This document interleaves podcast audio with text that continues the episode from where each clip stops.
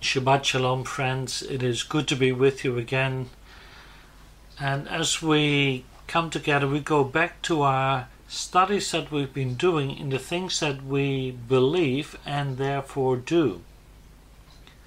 This week, a friend shared something on Facebook, and I thought I would respond to that because it is a consistent issue that we come up against.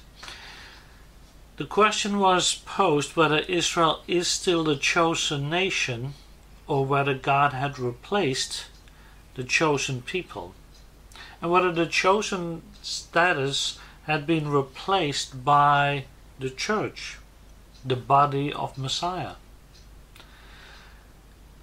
And it pained me. Listen to these words from Psalm 105, verse 8. Tzachar leolam britor Devat Valley Elavdoa. He has remembered his covenant forever, the words which he commanded to a thousand generations. God remembers his covenant, and based on the covenants, he has obligated himself to certain promises, to certain obligations. It is God who has obligated himself we cannot do that. He did that. And so he's commanded that word not just temporarily, but forever to a thousand generations. And so people who claim that the body of Messiah has replaced the nation of Israel, replacement theology, sometimes called supersessionism, there are different terms for this is really a false belief that God has replaced the Jewish people, the people of Israel, that they have lost their divine given status as the chosen people, that they've been replaced by the church, particularly the Gentiles. But does that hold up scripturally? Well, Psalm 105 already declared that that is not the case. But let's look at the beginning of it, because it's part of the covenant, it's part of the agreement. Deuteronomy chapter 7, which is the book of the covenant, Deuteronomy 7, verses 6 to 8. For you are a people set apart to the Lord your God. The Lord your God has chosen you to be a people for his own possession out of all the peoples of the earth who are on the face of the earth. The Lord has not set his love on you, nor chosen you, because you were more in number than any of the peoples.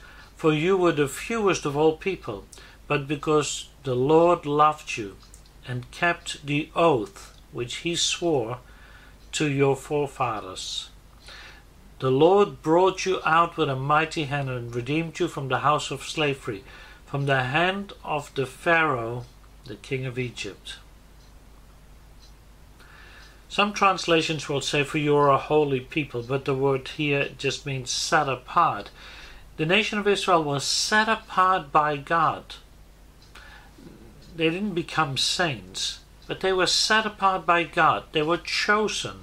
It states that clearly as a people, not just as individuals, but as a people. To be God's own peculiar treasure, his own possession, out of all the peoples of the earth. The only one that can change his mind is God. We didn't do the choosing. The church didn't do the choosing. The Jewish people didn't do the choosing. God did the choosing. He therefore is responsible for that. And he chose them not because they were big, mighty, strong, powerful, cleverer.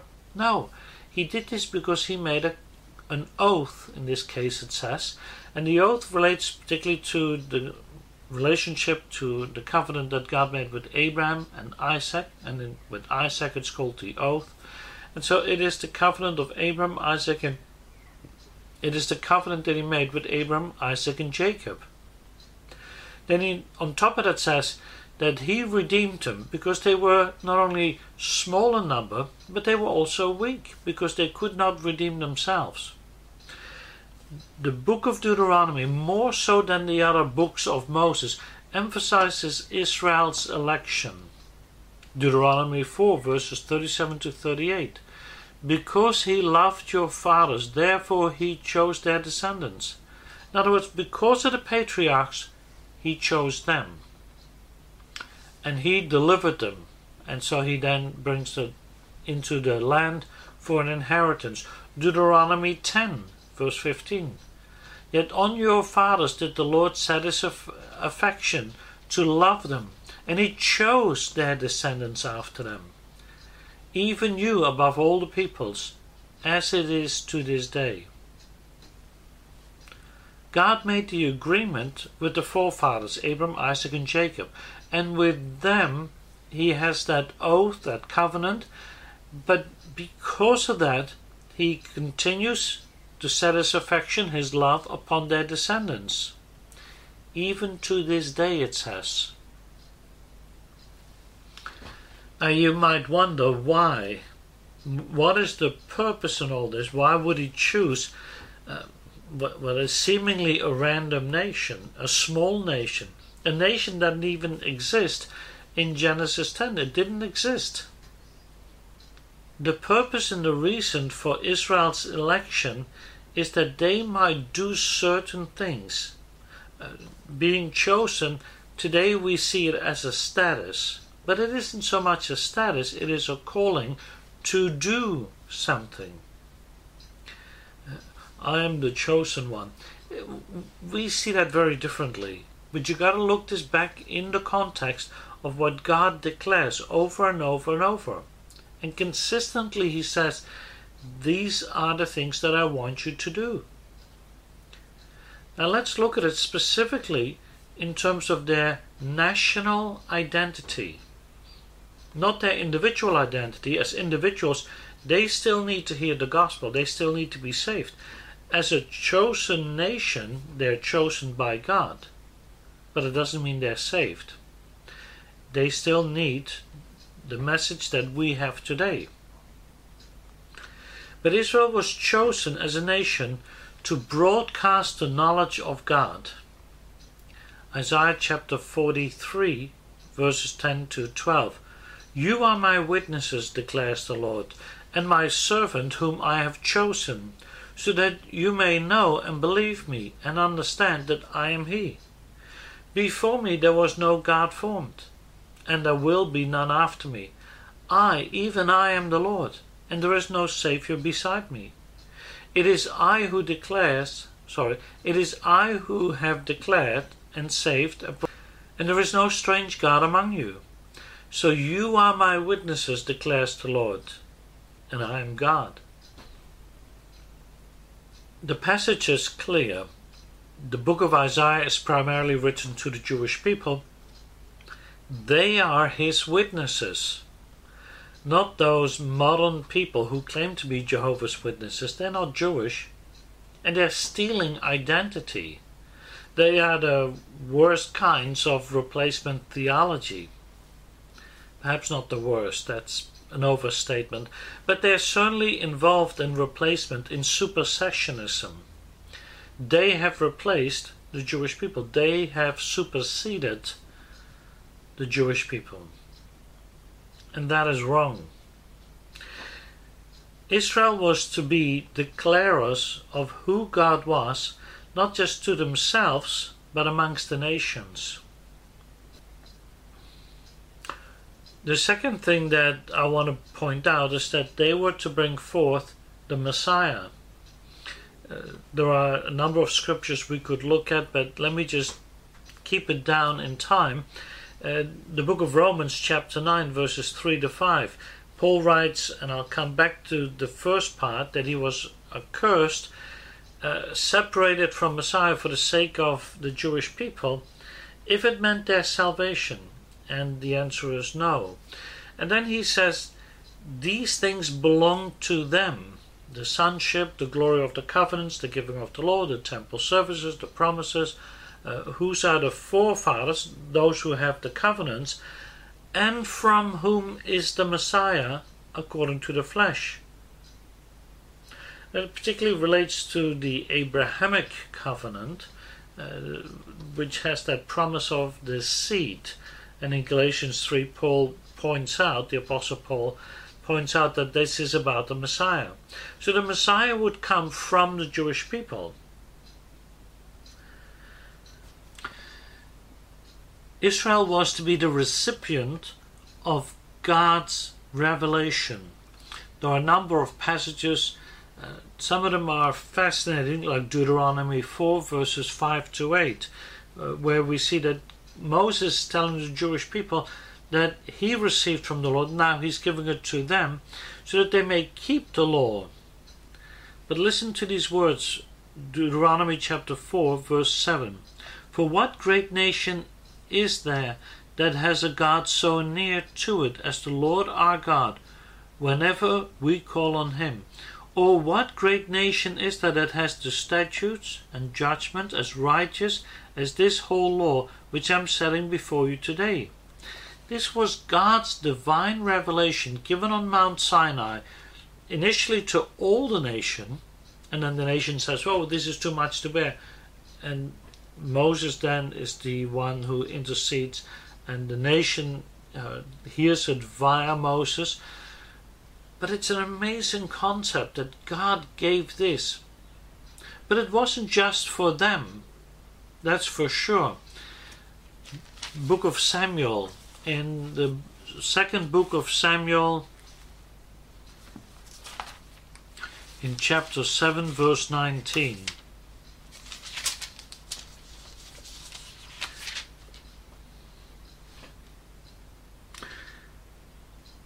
it is talking about David in particular, but it's it's David's uh, covenant that is being made, and it's about the promise to David. And within that, there is this statement. Listen carefully. Then David, the king, this is verse 18, went in and sat before the Lord. And he said, Who am I, O Lord God, and what is my house that you have brought me this far? And yet this was insignificant in your eyes, O Lord God, for you have spoken also of the house of your servant concerning the distant future. And this is the Torah Ha'adam, the instructions for mankind.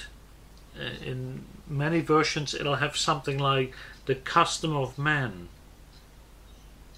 But he's talking about the distant future that there is a law coming for all of mankind.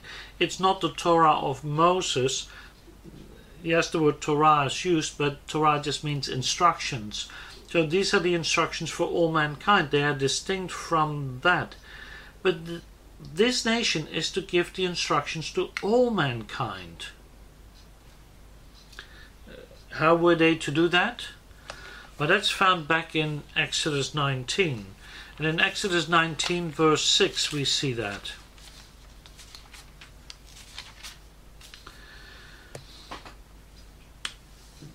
It's the revelation on Mount Sinai. They stand together, and God then declares, Now, if you indeed will obey my voice and keep my covenant, then you shall be my own possession. Again, that's that earlier connection that is being made from amongst all the peoples, for all the earth is mine, and you shall be my kingdom of priests and a holy nation, a nation set apart. These are the words that you shall speak to the sons of Israel. Did you notice something now? Israel is to be the ministering nation to the world. They are to be the covenant nation that explains and broadcasts the knowledge of the Holy One, the true one, Isaiah 43. They are to be the witnesses, particularly that he is the Savior, the only Savior.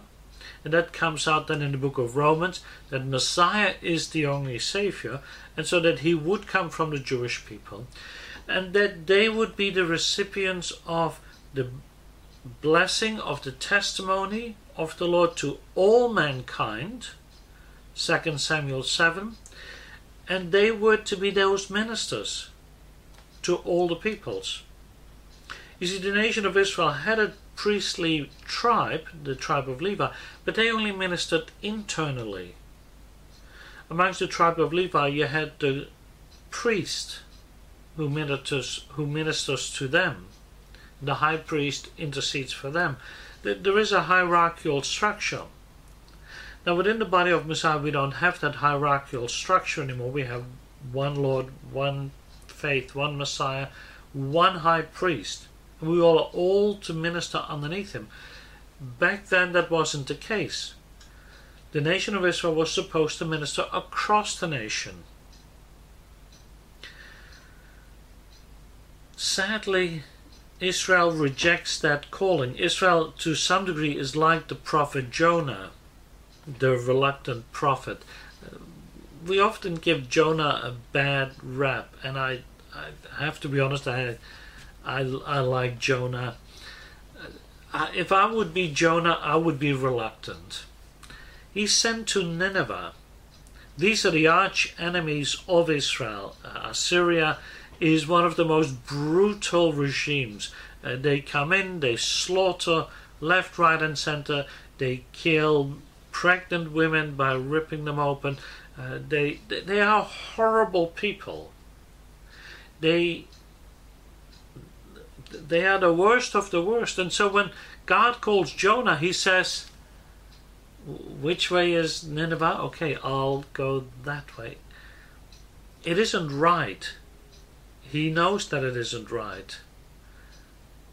But I get it. I, I, I, I get it. And I hope you do too. It is a little bit like us being asked to go into Syria and minister to the people of ISIS. People who are still dedicated and committed to it while we are going. How many of us would have put up our hands and said, Send me, Lord? Yeah, send me. But because Israel follows in the steps of Jonah, they become an inward looking nation. No longer a, a light to the nations, but sadly they lost that light. And therefore, the, the one true light that they need to then rekindle must come from God, must come from Messiah Himself, who is the light of the world. Sadly, Israel too rejected Messiah in the book of Romans, in Romans chapter 3, we see this strongly. And it is a sad thing that the people of Israel did this. Listen to these words.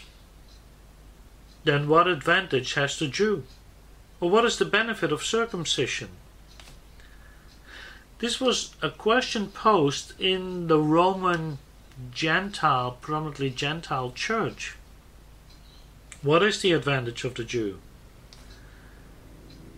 And Paul responds, Great in every respect. First of all, to them were entrusted the oracles of God. What then? If some did not believe, their unbelief will not nullify the faithfulness of God, will it? Just because Israel wasn't faithful, just because Israel rejected Messiah, Matthew 12, does that mean that God is unfaithful? God forbid. That is not so. May it never be. Rather, let God be found true, though every man found to be a liar, as it is written.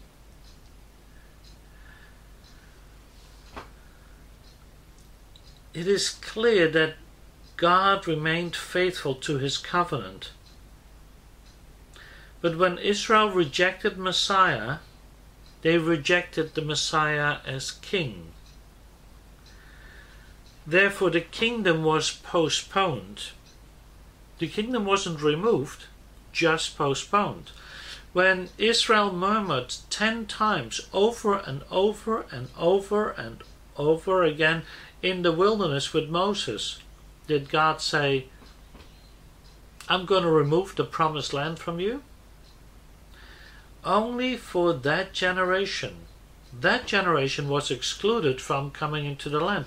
That generation so too here there is a generation that will not enter into Messiah's kingdom. And that is this generation. That's why in Matthew 12, this generation is that key phrase. The promises are still out there. That doesn't change. Uh, one of the things that they received was the Word of God. It clearly said that too.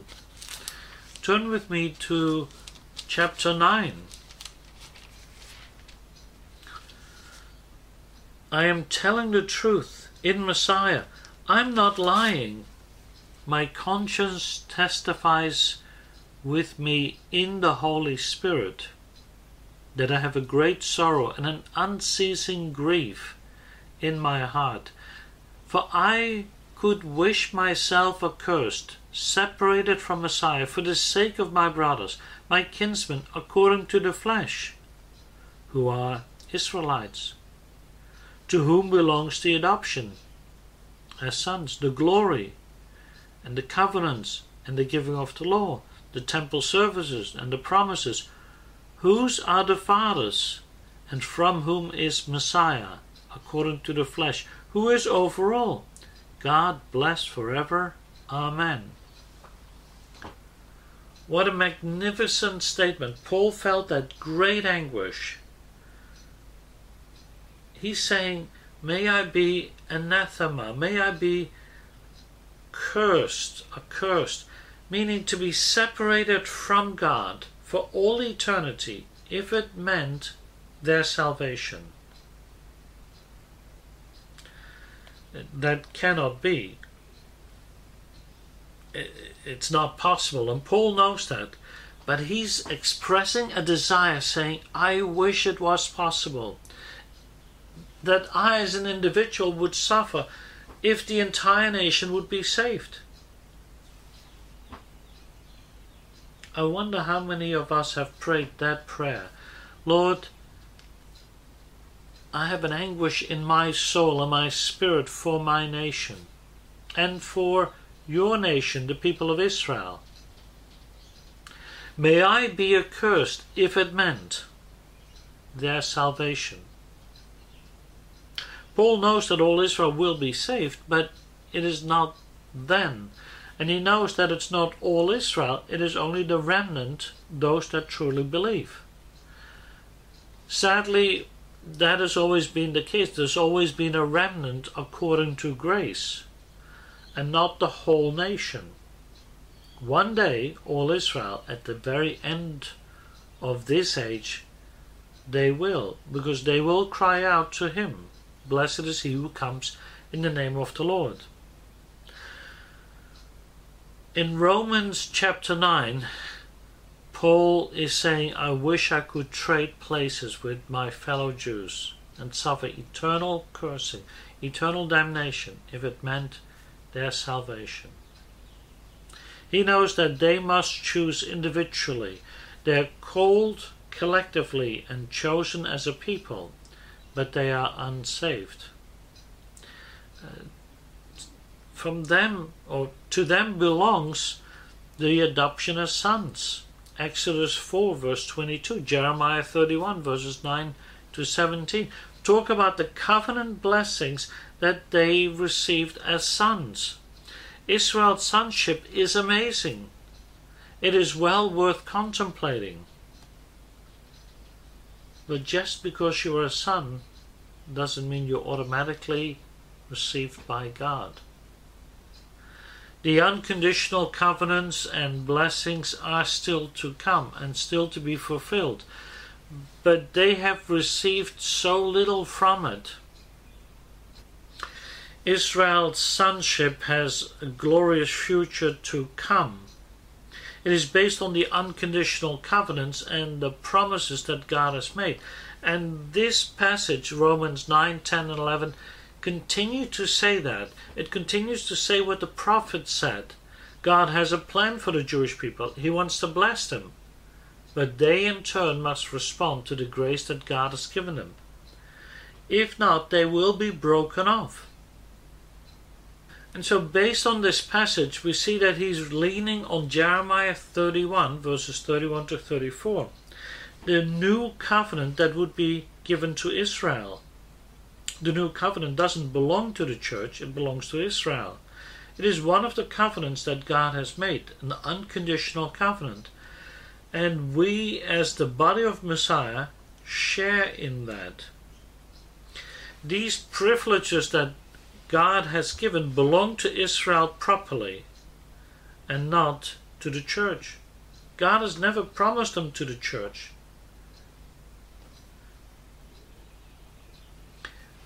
What about the Gentiles? Does God not love the Gentiles equally? Don't get me wrong, we're in chapter 9. Let's let's continue to read verses 24. Even so, whom he also called, not from amongst the Jews only, but also from the Gentiles. As he says also in Hosea, I will call those who were not my people, my people and her who was not beloved, beloved. God not only chooses the Jewish people for election, for national election, he called some of them to salvation. And he's asking the Gentiles to participate. Even amongst the Gentiles, he has a nation called. Now, Paul is citing Hosea here, uh, Hosea chapter 2, verses 23, and Hosea chapter 1, verse 10. And Paul is essentially saying, just as God is going to restore the northern kingdom, the apostate Jews that were there, so too he's going to bring in Gentiles in that same way. Paul uses these two verses to indicate that God will reconcile not just the northern kingdom, but reconcile Gentiles. What he doesn't say, often interpreted this way, that the church fulfills the promise made to Israel. Nor does he indicate that the church is the new Israel. That is also based on Galatians 6:16. we see that Paul does talk about the Israel of God there, but those Jewish believers that walk by this rule, Paul says, he's talking about Jewish believer. Out of every reference that you will find in whether it's the old or the new covenant, whenever you find the phrase Israel, Jewish people, Hebrews, Israelites, it means the Jewish people. So here too, the Israel of God in Galatians 6:16 are Jewish believers those that have accepted Messiah Yeshua. In this letter, Paul sets out the rule. And he says these Jewish believers walk according to this rule. This rule, particularly, is related to what he's just said, but throughout the entire book of Galatians, he argues this. It doesn't matter in Messiah if you're Jewish, circumcised, or Gentile, uncircumcised. What matters is that you are a new creation in Messiah. Paul has made the case from the opening words all the way to the end. It is all about being in Messiah. There are differences, just as there are differences between male and female. But the issue isn't being male or female. The issue isn't being Jew or Gentile. The issue is being in Messiah. And Paul does indicate that there are differences. There's the Israel of God, and there would be the Gentiles of God. But we are both one in Messiah.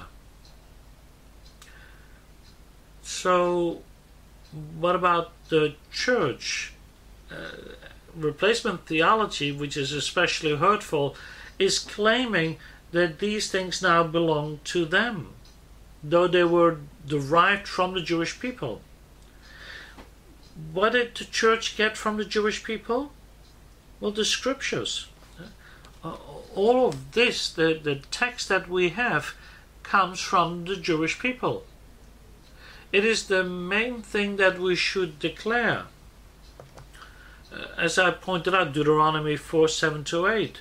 Uh, what great nation is there that has a God so close to them, that calls upon them, uh, giving them statutes and laws. Uh, we looked at the book of Psalms, and so in Psalm 147, verses 19 to 20, he showed his word to Jacob. his statutes and his ordinances unto Israel. He's not dealt so with any other nation. Not only that, the church isn't a nation.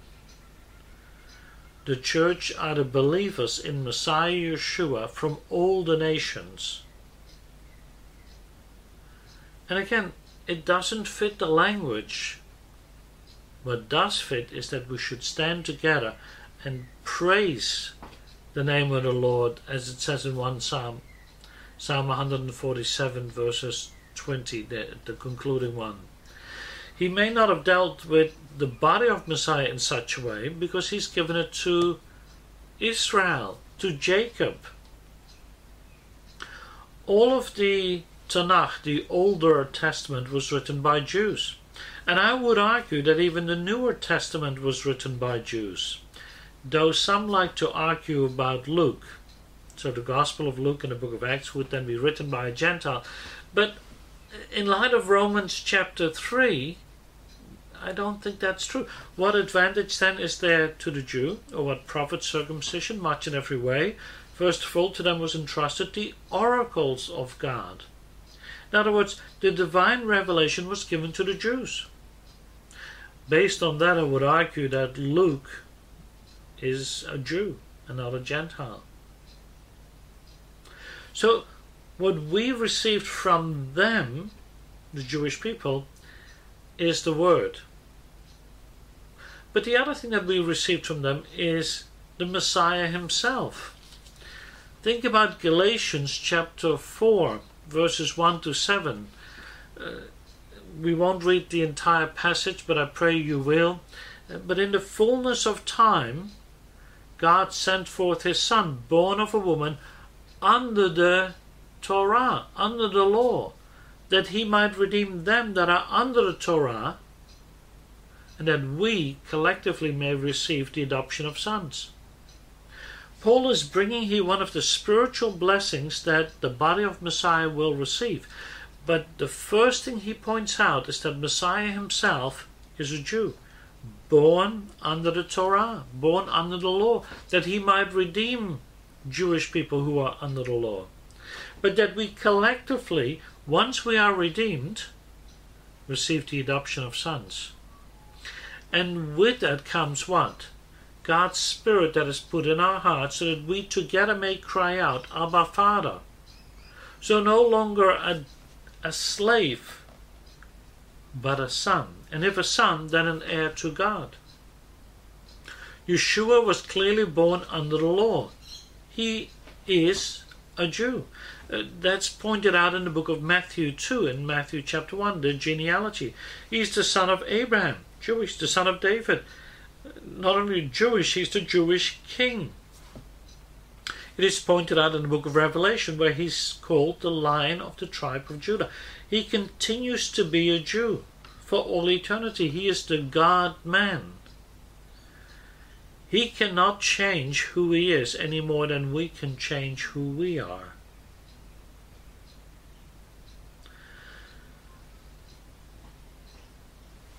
One of the things that Paul now starts to address is a spiritual blessing that we, as the body of Messiah, Jews and Gentiles together, receive, in that we have received sonship in the Messiah.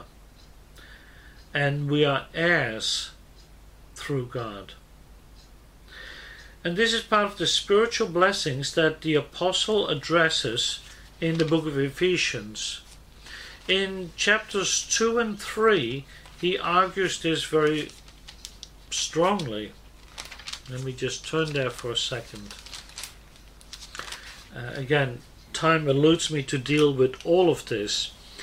But he starts off with You who were dead in your trespasses, in which you formerly walked, according to the course of this world. In other words, you Gentiles, you were lost.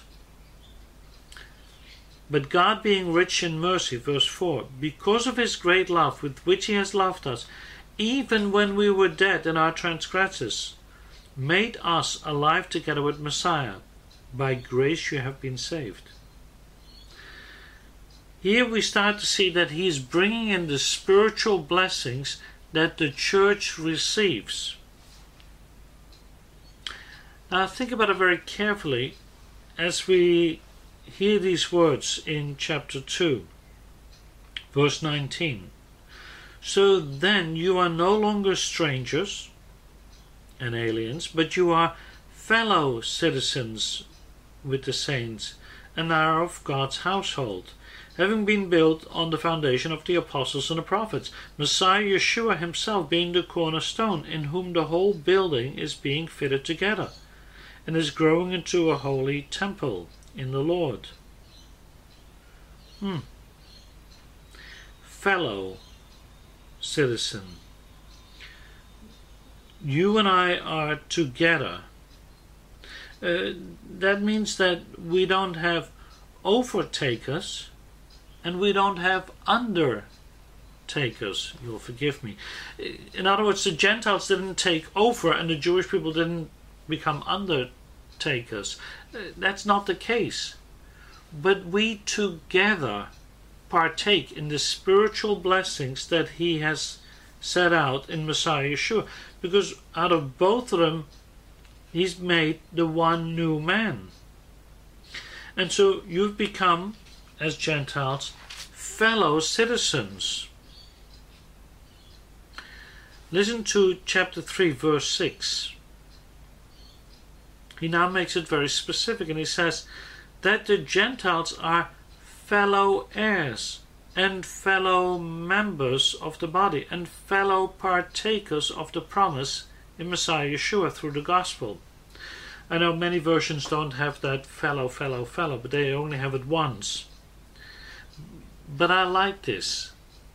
You've become an heir with me, a member of the body with me, and partake of the promise in Messiah Yeshua with me. Not overtaking, but with. That's the key. Together we are part of this new body that was formed. One of the other things that we receive is not just the spiritual blessings, but we receive salvation from the Jewish people. Messiah himself said that very clearly in John 4, verse 22, when he's talking to the woman at Samaria at the well, and she's a Samaritan woman, and he says, You worship what you do not know. We worship what we do know. Now, it is in the plural. Ye worship that which ye do not know. It's plural. You all worship what you all do not know. We worship what we know. And so, as a Jew, that's what he's proclaiming. And what is it? It is for salvation is of the Jews. One of the promises to the Jewish people was that national salvation. But the plan of salvation meant that each individual must respond to that plan and to the promise of salvation but as a plan and as a promise, it is given to them, the Jewish people. It therefore requires Jewish intervention. That might be an odd phrasing, forgive me. Messiah Yeshua in the book of Hebrews is that perfect sacrifice, and he is our high priest. So he makes that intervention for the body of Messiah. And all the proclaimers of that message of salvation in the Tanakh and in the New Covenant are Jewish believers. The other thing that we received from the Jews is the model, the concept of the body of Messiah, the local congregation, the church, the local church. This is based on the synagogue. There can be no doubt about it. And to become a part of this body of Messiah, what you had to do was today uh, we would call it baptism. Back then, the term that was used for the pool itself is a mikvah, and you had to do a ritual immersion. There are hundreds of those ritual pools discovered in Israel all around, particularly in Jerusalem near the Temple Mount. And so, both the concept of the body, the local body, and how to enter in with purity. And the concept of the elder was found in the synagogue already. One of the other things is Sudat HaMashiach. That may be a term that is unfamiliar to you. Uh, it's the Hebrew phraseology that means the meal of Messiah. More commonly, uh, it is referred to as the breaking of bread, communion, the Lord's Supper, whatever your local congregation calls it, it doesn't really matter. Sudat HaMashiach, the table of, or the, the meal of the Messiah, really, is the essence of the Passover meal, the Seder. Those two key elements, the unleavened bread, the wine, are still the key elements for the Passover and are the two key elements for the meal of Messiah. So that is so significant that we still have that. It is something that we need to be careful with that we don't miss the Jewish people remain God's covenant people, and they have given the church, the body of Messiah, great blessings and many blessings. But not once does the Bible say the church has replaced Israel. The chosenness of the Jewish people has not been transferred, despite the loud proclamations of some church members. The covenant blessings and the promises are still theirs, and the spiritual blessings can be shared in. I hope, like me, that you can see that from Scripture, that God remains faithful, though every man a liar who proclaims that false theology. God's covenantal promises need to be fulfilled to the people He made it to.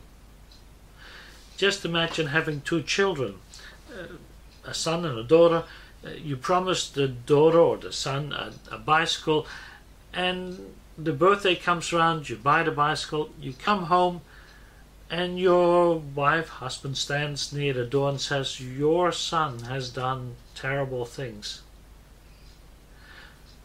you, you walk in with the bike and he is so excited. My bicycle it's my birthday thank you. And then you say oh because you were naughty i'm going to give it to your sister and i have fulfilled my promise to you.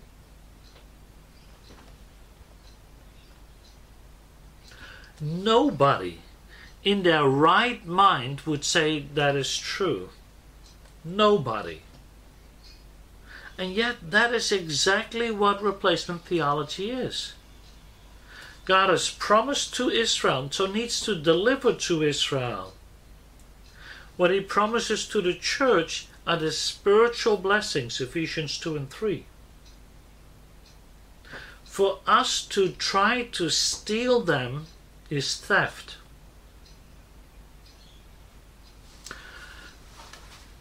I'll move on because otherwise I get on my hobby horse, and that's not what the purpose of this sermon was about. Romans 11 I say then, God has not rejected his people, has he? May it never be. Absolutely not. God forbid. God has not rejected his people. For I too am an Israelite, a descendant of Abraham of the tribe of Benjamin. God has not rejected his people, whom he foreknew. What is Paul saying here? God has not rejected his people. It is so simple. He states it twice. What he then continues to say is yes, the nation has always been rebellious. That's the reality. Uh, they were rebellious from day one to today. But it doesn't mean that God remains faithless, He remains faithful. This is the point that Paul is bringing out in Romans 11. Uh, with Elijah, he points out, he pleaded with God against Israel. So too for us. We stand with the apostle and we say, no, God has not rejected his people. The covenants and the oaths he made still are with them. Romans 11:25 to 27. For I do not want you to be ignorant, brothers, to be uninformed of this mystery, so that you will not be wise in your own estimation. That a partial hardening has happened to Israel until the fullness of the Gentiles has come in. And so all Israel will be saved. As it is written, the deliverer will come from Zion and he'll remove ungodliness from Jacob. Isaiah 59:20. This is my covenant with them when I take away their sins. Jeremiah 31, 33, and 34.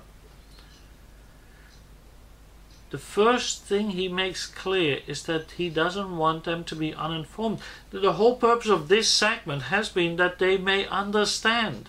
This is the Gentiles.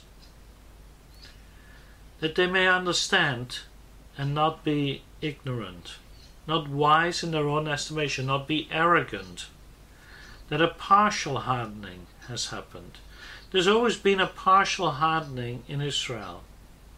Israel rejected uh, the Lord Himself and they created wells of salvation that could not hold water. They've rejected the Lord from Moses to today. But just because there is a partial hardening, and it only will always be a partial hardening until the fullness of Gentiles come in.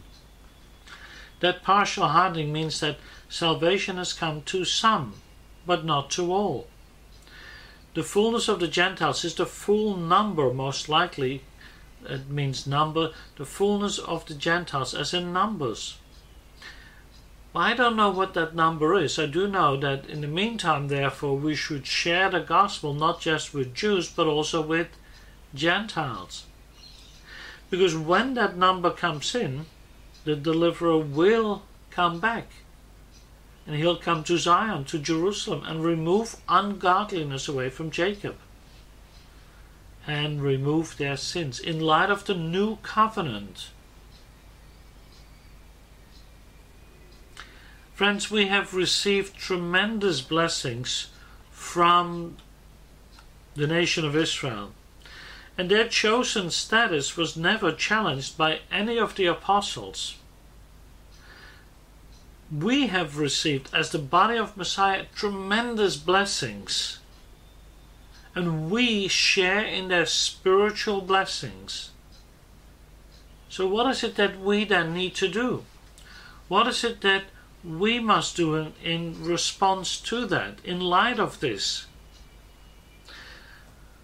Paul, in the second to last chapter, Romans 15, verse 27, says this. Yes, they were pleased to do so. He's talking about the Gentile congregations that were now indebted to them, to the Jewish people. For if the Gentiles have shared in their spiritual things, they are to minister to them in their material things. Paul is taking up a special collection and he's saying, hey, you've received from them now respond in turn. In if I would put this in a modern day context, Paul is asking the Gentiles to support ministry amongst the Jewish people. And I pray that you'll do that today. Uh, first, that you pray for the peace of Jerusalem, but also support Jewish ministry. Particularly those ministries that support Jewish people in receiving the blessings that you received from them. Yes, I'm talking about salvation. And I pray that you will support Jewish missions that share God's message, the good news of Yeshua the Messiah, back with them, both here in Australia, but also in the land. And I pray that you'll obey the request of the Apostle Paul. And that perhaps you will even join us in our mission here in sharing the scriptures back, which we received from them, in sharing Messiah, which belongs to them, in sharing the message of salvation, which we received from them, so that together we can celebrate that Sudat HaMashiach, the, the communion or the, the Lord's Supper together, and that we can rejoice together in the Lord and in His anointed one. Yeshua the Messiah. Amen. Join us. I'm going to ask the worship team to close up and I pray we will see you next week in St. Ives and that we may worship the Lord there together. We have a special feature next week where uh, some harpists are coming and we will play some beautiful, some wonderful music as we worship the Lord together. So I pray that you'll join us physically, but that you will also uh, join us online if you're unable to visit us. Until then, Shabbat Shalom